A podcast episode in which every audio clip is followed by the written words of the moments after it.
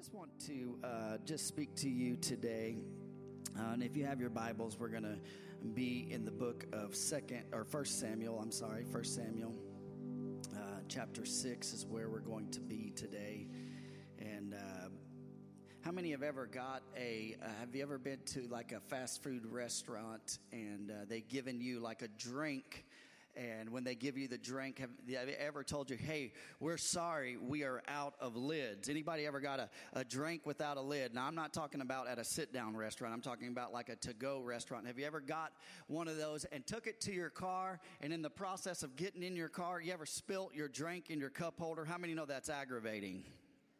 Amen and uh, and I, I don't like I don't like necessarily um, you know spilling drinks or anything. How about this? How many? All right, how many have raised your kids? All right. How many have kids currently? All right. Uh, how many remember the days that you had sippy cups? Come on, somebody, right? Amen. How many know that sippy cups are amazing because they don't spill? But here's the downside to a sippy cup. Let me tell you right here, right now. Are you ready for this? This is going to be theologically sound doctrine. No, it's not really. Um, but the thing about a, a sippy cup is this. Oh, man, on several occasions, I bet with every one of our kids, we had sippy cups. And, you know, when you fill a sippy cup up with milk or you fill a sippy cup up with juice, come on, and, and your kid takes it and they lay down in bed and then all of a sudden that sippy cup slips behind the bed. How many have ever found a sippy cup about two to three weeks to four weeks to even a year after the fact? Fact. I made the mistake when Zaylee was young of taking one of those sippy cups and opening one of those sippy cups. Woo! The best thing you can do with the sippy cup that has um, bad milk or juice in it is to just throw that thing away. Amen. Can I get an amen on that? And and here's the thing: the lid, and and and it's amazing to me because the lid on that sippy cup keeps everything in inside. And so today, I, I want to just talk to you on this simple subject of put a lid on it. Everyone say, put a lid on it. And if you have your Bibles, uh, we're going to be in 1 Samuel here, uh, 1 Samuel chapter 6, verses 13 through 15, and then I'm going to jump down to verse 19. It says this Now the people of Beth Shemesh, everyone say Beth Shemesh. Try it again, Beth Shemesh were reaping their wheat harvest in the valley, and when they lifted up their eyes and saw the ark, everyone say, Ark. They rejoiced to see it. The cart came into the field of Joshua of Beth Shemesh and stopped there. A great stone was there, and they split up the wood of the cart and offered it and offered the cows as a burnt offering to the Lord. That proves to me that God likes barbecue right there. All right. All right. Verse 15. And the Levites took down the ark of the Lord and the box that was beside it in which uh, were the golden figures and set them upon the great stone. And the men of Beth Shemesh offered burnt offerings and sacrificed sacrifices on the day, on that day to the Lord. Now jump down with me to verse 19 and it says this. Uh, 1 Samuel chapter 6 verse 19, a few verses down. And he struck some of the men of Beth Shemesh because they looked upon the ark of the Lord. He struck 70 men of them and the people mourned because the Lord had struck the people with a great blow. So, what happened to those guys? They looked on the Ark of the Covenant, they looked inside, and they died. 70 of them is what our scripture says today. And so I wanted to read that to you. I'll get to the backstory of that, but let's pray before we get into this word today. God, your word challenges us. Lord, your word pushes us. God, I pray today uh, Lord, that you would just have your will and way, Lord, in this. God, I pray, Lord, that you would open our ears and that you would open our hearts to receive what you have for us today. God, I pray, Lord, that you would just anoint this word today. God, anoint me, God, your vessel today. God, use me how you see fit today. God, I am your, I am your servant. God, I pray, Lord, that lives would be changed forever, that someone would come to know the saving grace of Jesus Christ, that someone would be delivered from things that are holding them in bondage today. And God, we ask these things in Jesus' name. And everyone said, now say, put a lid on it. So the backstory to what I just read, if you if you go back a few chapters in Samuel chapter four, the Israelites they they, they meet their their arch rivals or uh, uh, their their Philistine the Philistines. You know, the Israelites and the Philistines were kind of like arch rivals. It's kind of like uh, uh, today there's a big football game. The Dallas Cowboys are playing the Eagle. I'm a big Dallas Cowboy fan. Praise the Lord. Come on, somebody. I got a few of you in here. I know that. All right. Uh, and all you Colts fans, God bless you. We're praying for you. All right. Uh, I'm, I'm teasing. I'm teasing. But, but, you know, it's, it's like arch rivals. It's like two teams that just do not like each other. They, they play a little bit extra hard and they, they fight. And so the Israelites and the Philistines, they were constantly going back and forth and back and forth. And, and they go to battle and the Israelites suffer a loss of 4,000 men in the first battle. How many know that that's a lot to lose? And then the elders, uh, they begin to discuss why they had lost the battle. What do you do when you lose a battle? You go back, you lick your wounds, and you try to figure out why in the world did we lose this battle? What does a good coach do? Uh, I was I was sad to hear the passing of Bobby Knight, but what would he do when their team would lose? He would go back and he would he would reevaluate what they did or did not do. Right? That's what a good coach does. And so these guys they go back and they begin to discuss why they had lost the battle. And someone, everyone say someone, not God, all right? But someone says, has this idea that, hey, we should bring the Ark of the Covenant into battle like we used to do. Joshua had done that on the Lord's command a few times uh, previous to this. And so they said it worked then, it should work now. How many know you can't use the same old battle plan to fight new battles? Amen? Unless God tells you to. And, and so they went into battle and they fought with this thing. And this was the same practice that, that the pagans would use. They would take something, uh, uh, their symbols, and lead them up front into the battle to signify that they were on top. So, what do we know about the Ark of the Covenant? The Ark of the Covenant is where God would meet his people. If you look in the Old Testament over and over again, that's where the presence of God dwelt. It was in the Holy of Holies, in, in the tabernacle, and it was where the presence of God dwelt. What do we know about the the actual Ark of Covenant. It was, it was a, a, a rectangular shaped box, basically, and it was made of acacia wood. Anybody know what acacia wood is? It's beautiful wood, and, and it, was, it, was, it was made out, it was overlaid with gold. How many like gold? All right, nobody likes gold. Man, you guys are quiet today. everyone look at your neighbor say, hey, you better wake up today, or Pastor's going to preach all day. It was overlaid with gold and it was carried with poles. And the Levites, the, they had to carry that. And, and it was adorned with cherubim on the lid. There were two cherubim that were facing each other. And the wingspan went up and the wingspan of the other one. And they met there in, on the top. And that was the cover. And this lid was known as the mercy seat. Everyone say mercy seat. And this was the place that the priest, when he would uh, uh, give a sacrificial lamb once a year, he would go and he would take the blood of that lamb and he would sprinkle it seven times on the mercy seat. And they would find out if God forgave them for their sins. And how many know that we have a high priest in Jesus Christ today? Amen. And inside, inside of the ark, there was the Pentateuch, the the the, ten, uh, the first few books of the Bible. There was a jar of manna to remind the the Israelites that God is your provider. How many know that God is your provider? Amen. And, and there was uh, Aaron's rod, and and then there was the Ten Commandments. And the Israelites, come on, come on, and and this is this is our this is us. This is what we do. The Israelites trying to relive victories in the past. They took the the ark into battle, and then there they were slaughtered, and they lost 30,000 Israelites in that battle. That's a lot more than 4,000, right? And so we look at that, and the power, can I tell you this? The power was not in the ark, but the power is in God. Amen? How many know that God has the power? Amen. And oftentimes, listen to me, oftentimes we fall victim to religious rituals and we condense God to a box and say, God, you have to move in these particular parameters. How many know that God is bigger than a box?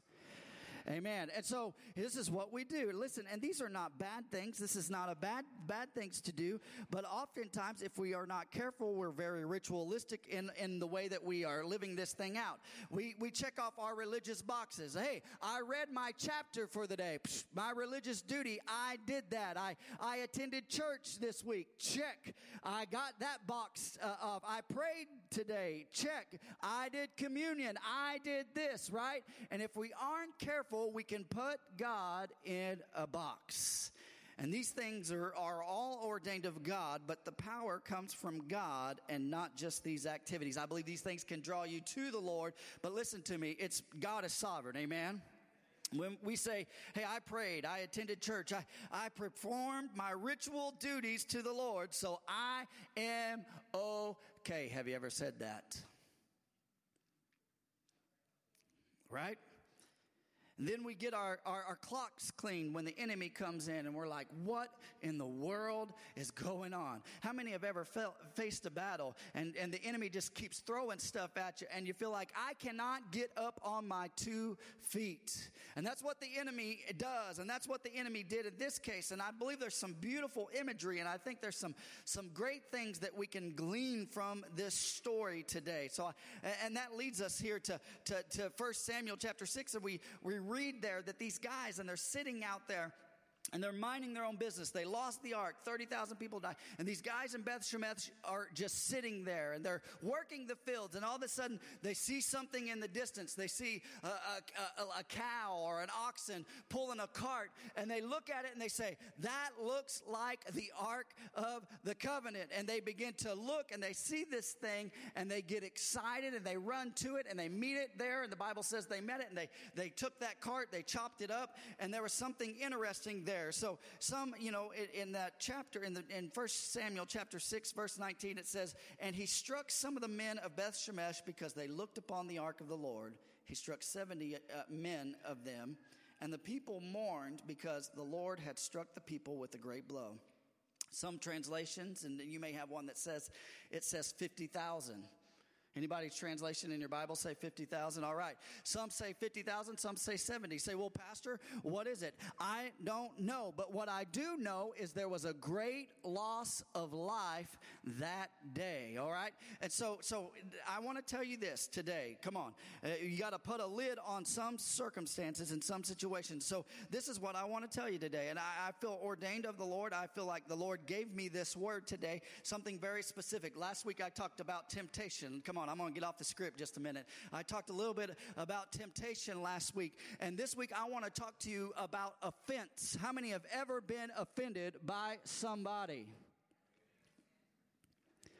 It's hard to forgive someone who has betrayed you, offended you, made you mad, right? We do not like to swallow our pride and go up to someone and say, I am sorry, I was wrong, right? A lot of us would rather stay on our high horse, not talk to someone for 30, 40 years. Some of you got family members you don't talk to because you're too proud to go in and say, hey, even though it wasn't my fault, I, I am sorry. I'm sorry if I offended you. Pastor, it's getting quiet in here because I know I'm getting down right where you are sitting. Offense. And how we respond to offense matters. Number one, how we offend, or how, not how we offend, how we respond to offense matters. So I got two questions about this passage. Why did the men of Beth Shemesh look into the ark? They were Jewish guys, they knew. That, that, that, that the Lord had said not to. But why did they do that? The short answer is this it had been with the Philistines. Come on for a long time. And, and the short answer is this they wanted to make sure that the things that were supposed to be in there were in there. That's, that's the real short answer. And it comes rolling along. And they wanted to check and see if the contents of the ark were still there. And they removed the mercy seat. Everyone say they removed the mercy seat.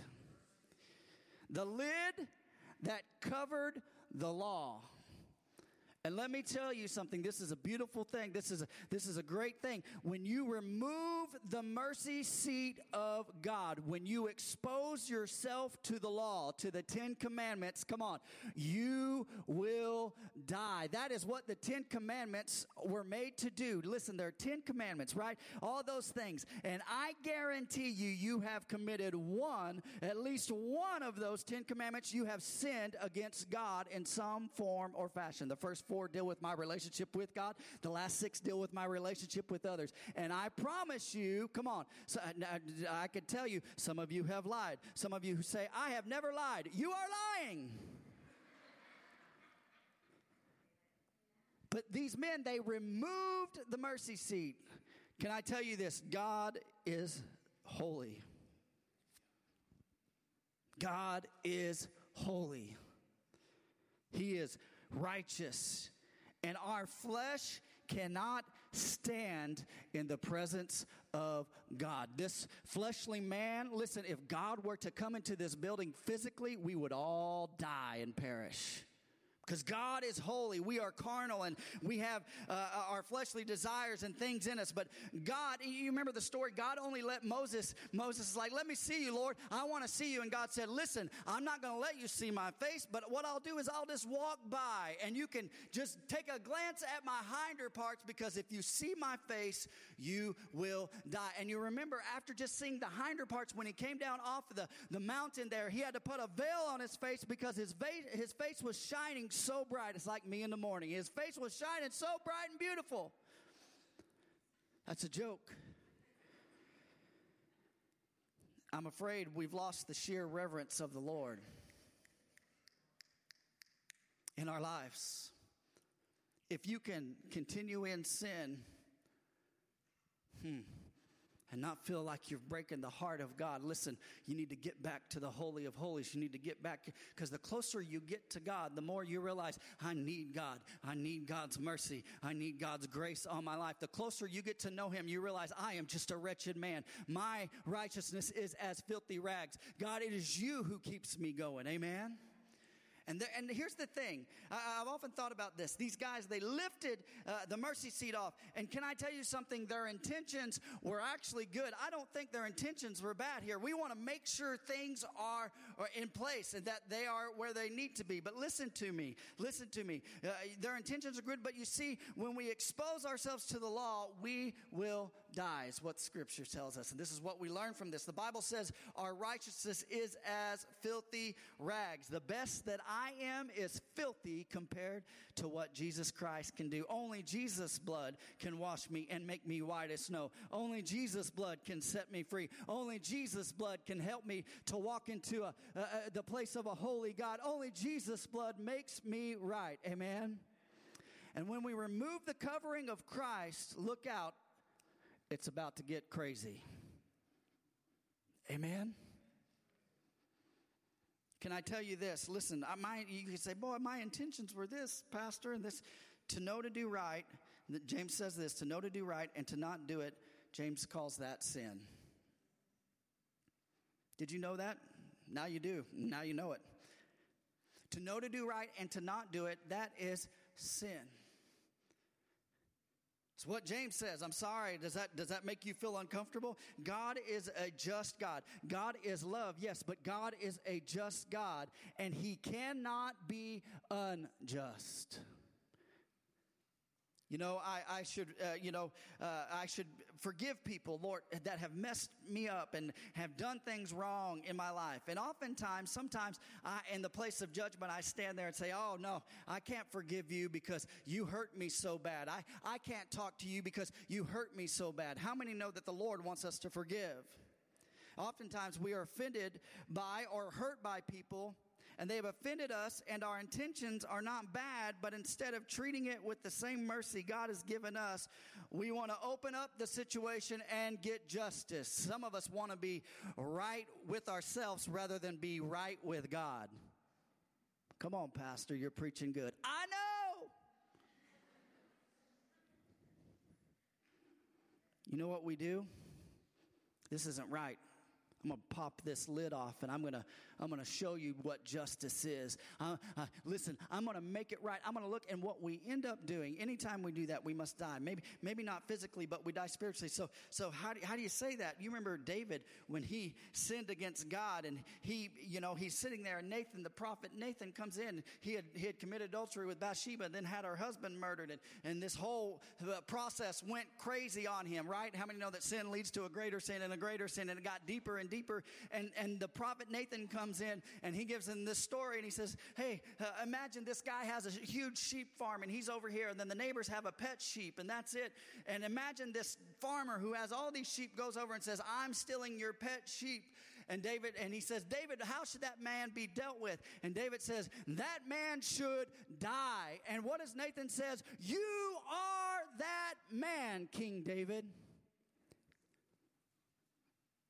And David in, in, in, Psalm 51, he says this. He's repenting and he says, Lord, return to me the joy of your salvation. God, God, I, I am broken. I messed up. I made some mistakes. And some saints have called for justice instead of mercy and have lost the joy of their salvation. Someone wronged them, someone hurt them. You're quiet today, but listen, I, I believe God's speaking to some people today. Listen, so here's the second question that I have. Why was this wrong in God's eye? Why was this wrong? Well, it, it's very clear in Numbers 4:20, God declared that no man was to look into the holy things that were covered. Plain and simple. All right? God commanded it, that settles it. He's God and you ain't. When you disobey God, listen, when you disobey God, you better be ready for the ramifications that are about to happen because you cannot walk in disobedience to God. Oh, it's kind of reminds me of my kids. I love my kids. Come on. How many love your kids? I love them. I love them. They're, they're great. But you know what happens with my kids sometimes? Sometimes they disobey me. Right? Has anyone's kids ever disobeyed you? I'm glad I'm not the only person in the house. Zaylee, Wyatt, Novak, you're not the only ones that disobey your parents.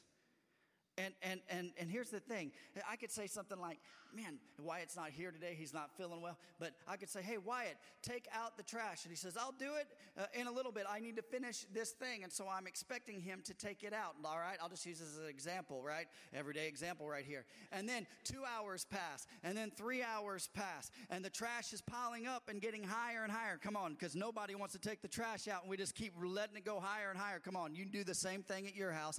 And, and it's going up and up. And then, and then I, I say, Wyatt, Wyatt, you need to take the trash out. And he said, Dad, I, I was going to do it and, and my intentions were good. I was going to do it, but then I, I got stuck doing school and then I got behind in school. Your intentions do not matter. I was trying to follow. No, you follow the Lord. You obey the Lord. Amen. Look at this, Romans chapter 2, verse 4. And I, man, I wrestled with, with what translation to use here, but uh, uh, the message, which I, I don't even, I wouldn't even call it a translation. I'd call it more of a, a, a commentary more than, than a translation. But I love the way that this reads. Come on, this says this. You didn't think, did you? Come on. That's speaking to me right there. You didn't think, did you, that just by pointing your finger at others, you would distract God from seeing all your misdoings and from coming down on you hard? Or did you? What's the, ne- the next part, uh, part of that? Or did you think that because he's such a nice God, he'd let you off the hook? Better think this one through from the beginning. Boy, it sounds like me talking to Wyatt. You better go back and think this through, buddy. God is kind. Come on. Everyone say, God is kind, but He isn't soft. Whoo. In kindness, He takes us firmly by the hand and leads us into a radical life change. It's His kindness that leads us to repentance. Stand up, Jared. Listen, this is what the God does for us. His kindness grabs us and says, Come on, get out of this mess. Stop being disobedient. Come on, you got to walk this way. You got to take this step. You got to get as far away from that thing as you can. Come on, give Jared a hand.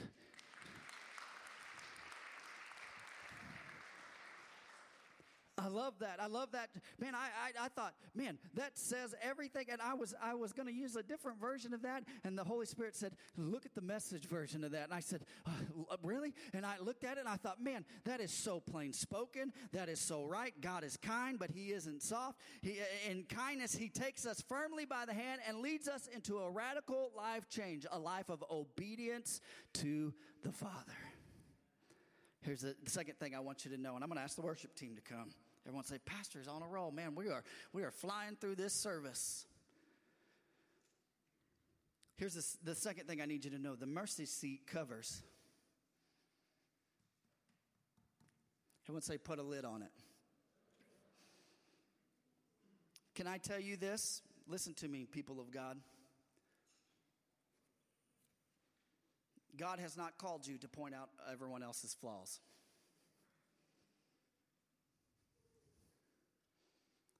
If someone's in sin, yeah, you, there's times where you have to go and you have to you have to deal with those people. But listen, it's not my job to point out everyone's flaws. You know, the Holy Spirit does a lot better job of drawing people to the Lord than, than I can by me pointing out someone's flaws. You know what, Jesus? He spent a good portion of his ministry on earth protecting people from church people.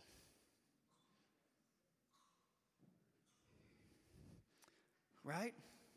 He did several times. What about the, the, the woman that was caught in adultery? All these self righteous people sitting there with stones ready, ready to take her out. And Jesus says, You without sin, you can cast the first stone. He, he goes straight at their heart.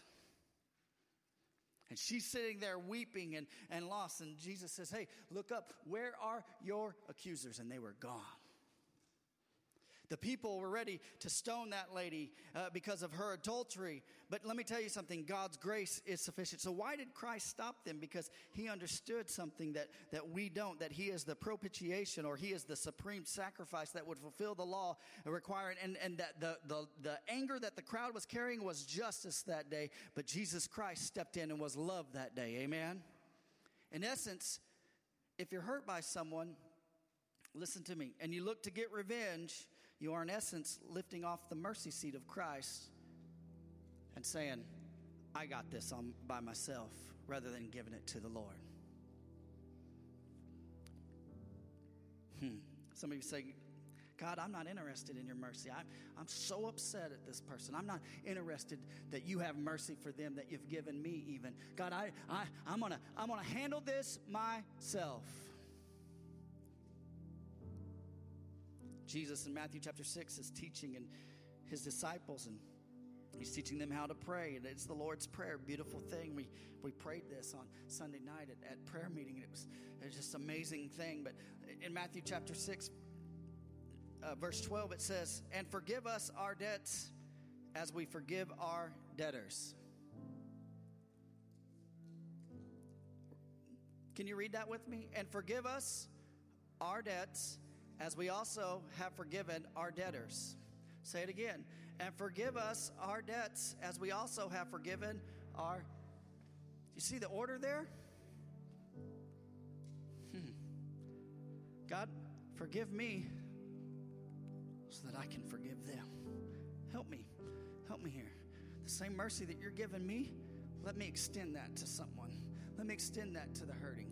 Let me extend that to the lost. Look at this, verse 14. And he goes on. The only part of the prayer that he continues on and reiterates is in verse 14 because it ends, I think, in, in, in verse 13. But he says this For if you forgive men their trespasses, or people who have wronged you, or people who have betrayed you, or people that have hurt you, or people who have called you names, or people who have assassinated your character, come on, somebody.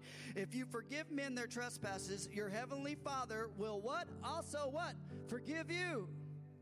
Hmm. But if you do not forgive men their trespasses, neither you, neither will your Father forgive your trespasses.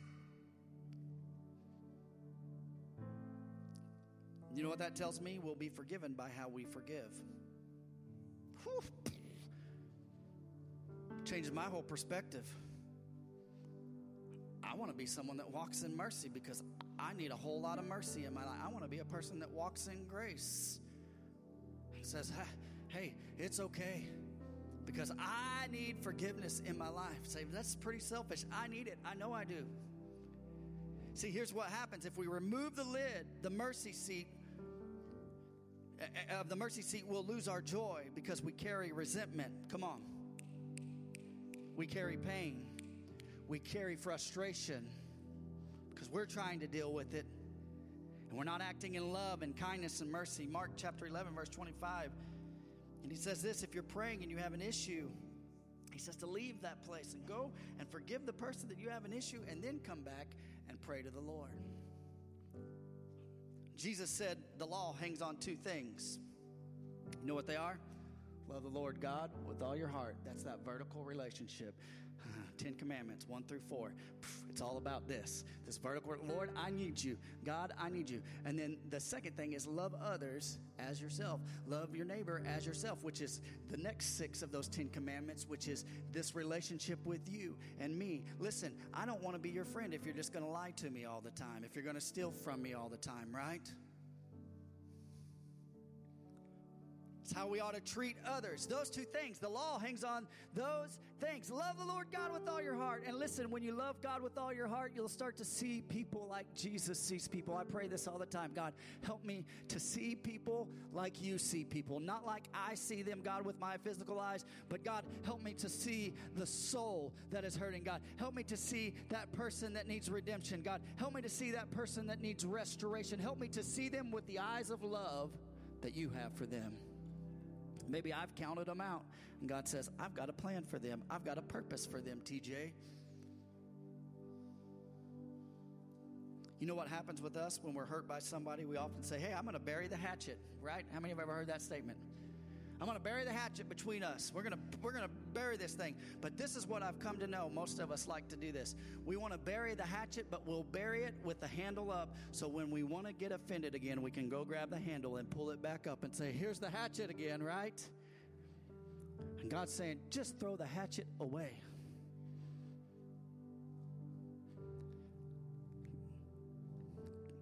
You know, I've got a, a thing of, of BBs at home. How many have ever seen those little little packs of BBs that remember the old ones that used to come in the I don't even know if they still come in the cardboard container with the little Come on, anybody got any of those? You know what's great about those? They're really easy to open. You know what's really bad about those? They're really easy to spill, right?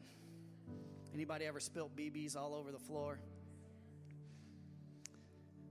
And you know what? The number one thing that will kill a vacuum cleaner little metal ball bearings in the carpet. Like, for real. And it's it's just like us with, with our BBs. This, our, our, our offense is this. We pull the lid off and we have all this stuff inside and we begin to move and we begin to shake and all this mess begins to happen in our life. And some of us say, I've got so much drama in my life because you pulled the lid of God's mercy off of that situation.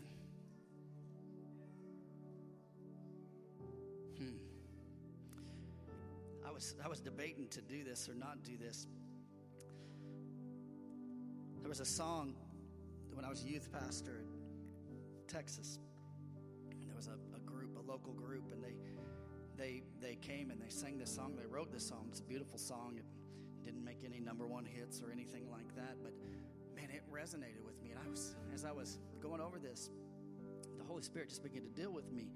And this is what I know about us if we get real with ourselves and we would say, begin to say, God, examine me, Lord, have I taken the mercy seat off? God, have I have I tried instead of forgiving someone, have I tried to find justice rather than, you know, have I tried to make it right with myself rather than make it right with you?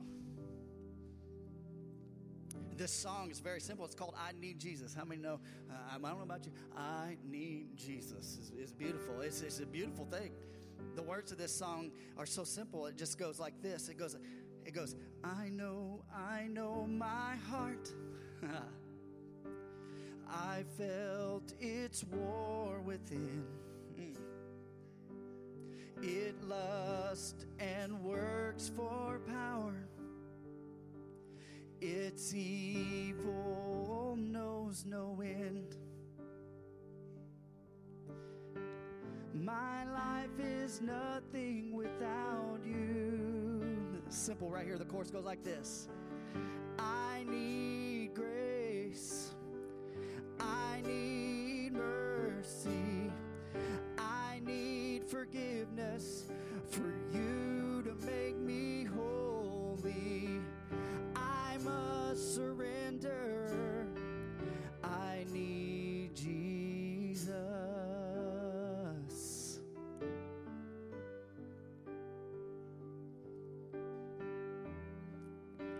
this second verse. Goes like this.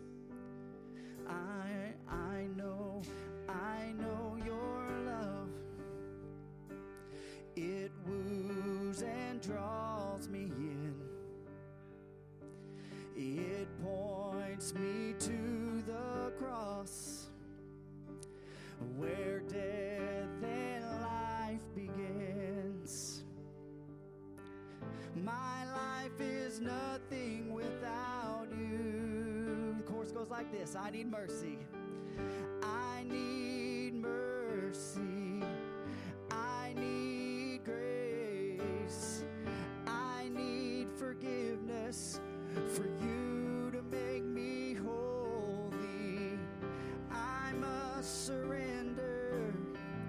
I need Jesus. Come on, if we're honest with ourselves tonight, today, we would say, hey, I need Jesus. How many would say, hey, I need mercy, I need grace in my life? Can I tell you something? The mercy seat of Jesus is not just for our forgiveness, but it's to help us to forgive others.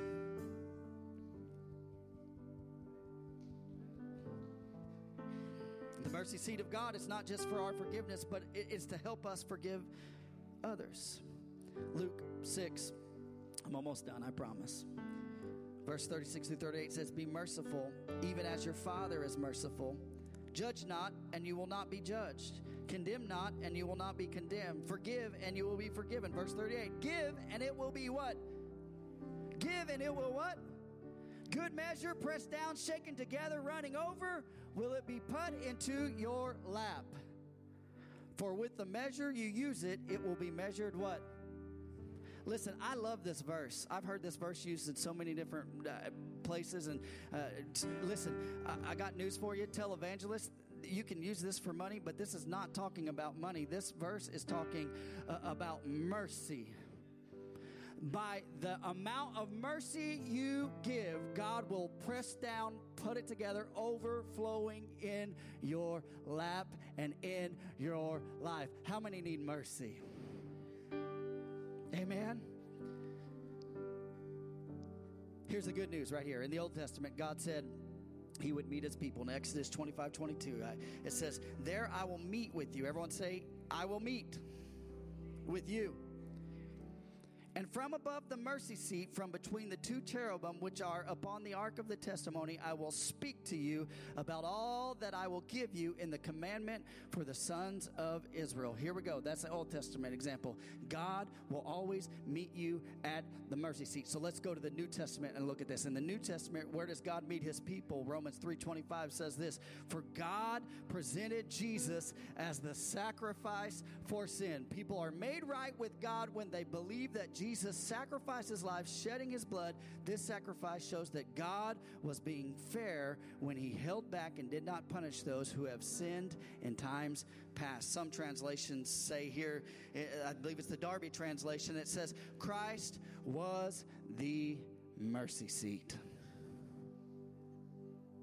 His blood was not splashed on the mercy seat, it was spilled on the mercy seat and once and for all, you have been forgiven.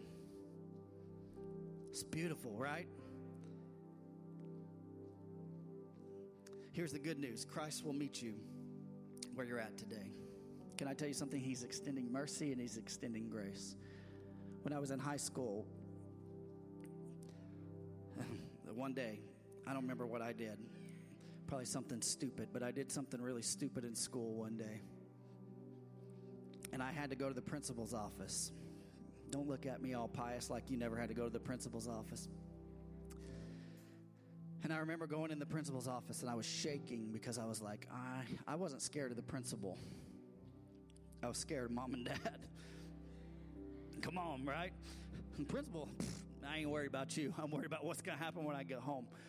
And just so happens that day, I, I, go to the principal's office and I go back and I'm going to school. That was back before they could text everybody and all this, and and you know you had landlines and man, you're old, pastor, right? I know. And and and and so my dad just decides to pick me up from school early. Come on, why? the Lord. and I'll never forget. My dad picked me up from school. And I went to the office after, you know, I was in class and went to the office and signed out. And I was just like, I'm just not going to pretend like nothing happened today. He was, hey, how are you? Just great. And I thought, oh, okay, I'm good. I'm great. Everything's good. Got in the car. He's talking. I'm like, why'd you pick me up early? Well, we got to go do this and this. Oh, okay. That's good. And I'm sitting there, and inside, I'm just, I don't want to tell my dad. I, but I know he's going to find out. I know he's going to find out that I was sent to the principal because he was on the principal's advisory board. I knew he was going to find out. And, and, and I was just sitting there and I was like, how do I segue into this? What'd you eat for lunch, Dad? Oh, that's cool. How's the dogs? Boy, isn't this great weather we're having this time of year? No, just trying to move along. And I'll never forget, I looked at my, my dad and I said, Dad, I got in trouble today. And I expected him to go, What did you do? This, that, you know, and I expected him to. And you know what he did? He goes, I know. And I said, How, how did you know? He said, I talked to the principal when I came in to get you. He caught me. And I said, I'm sorry. He said, Did you learn your lesson? I said, I think so.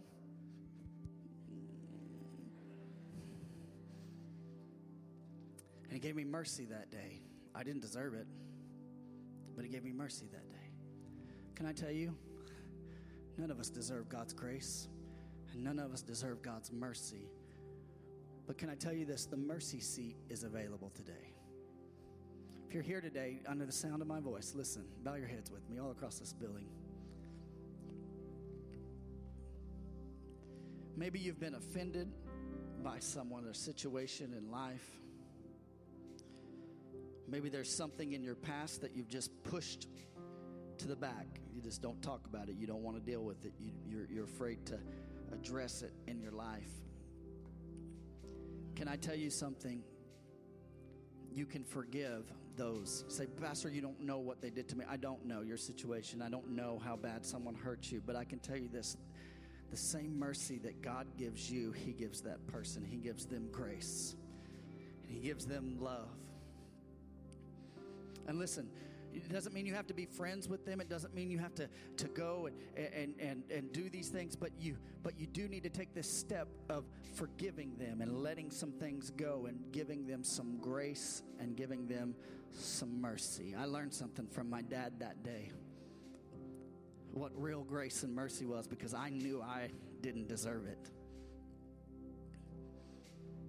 If you're here today, you say, Pastor, that's that's me. I there's some things that I need to let go. There's some things that I I'm holding on and I don't want to forgive and I don't want to let go.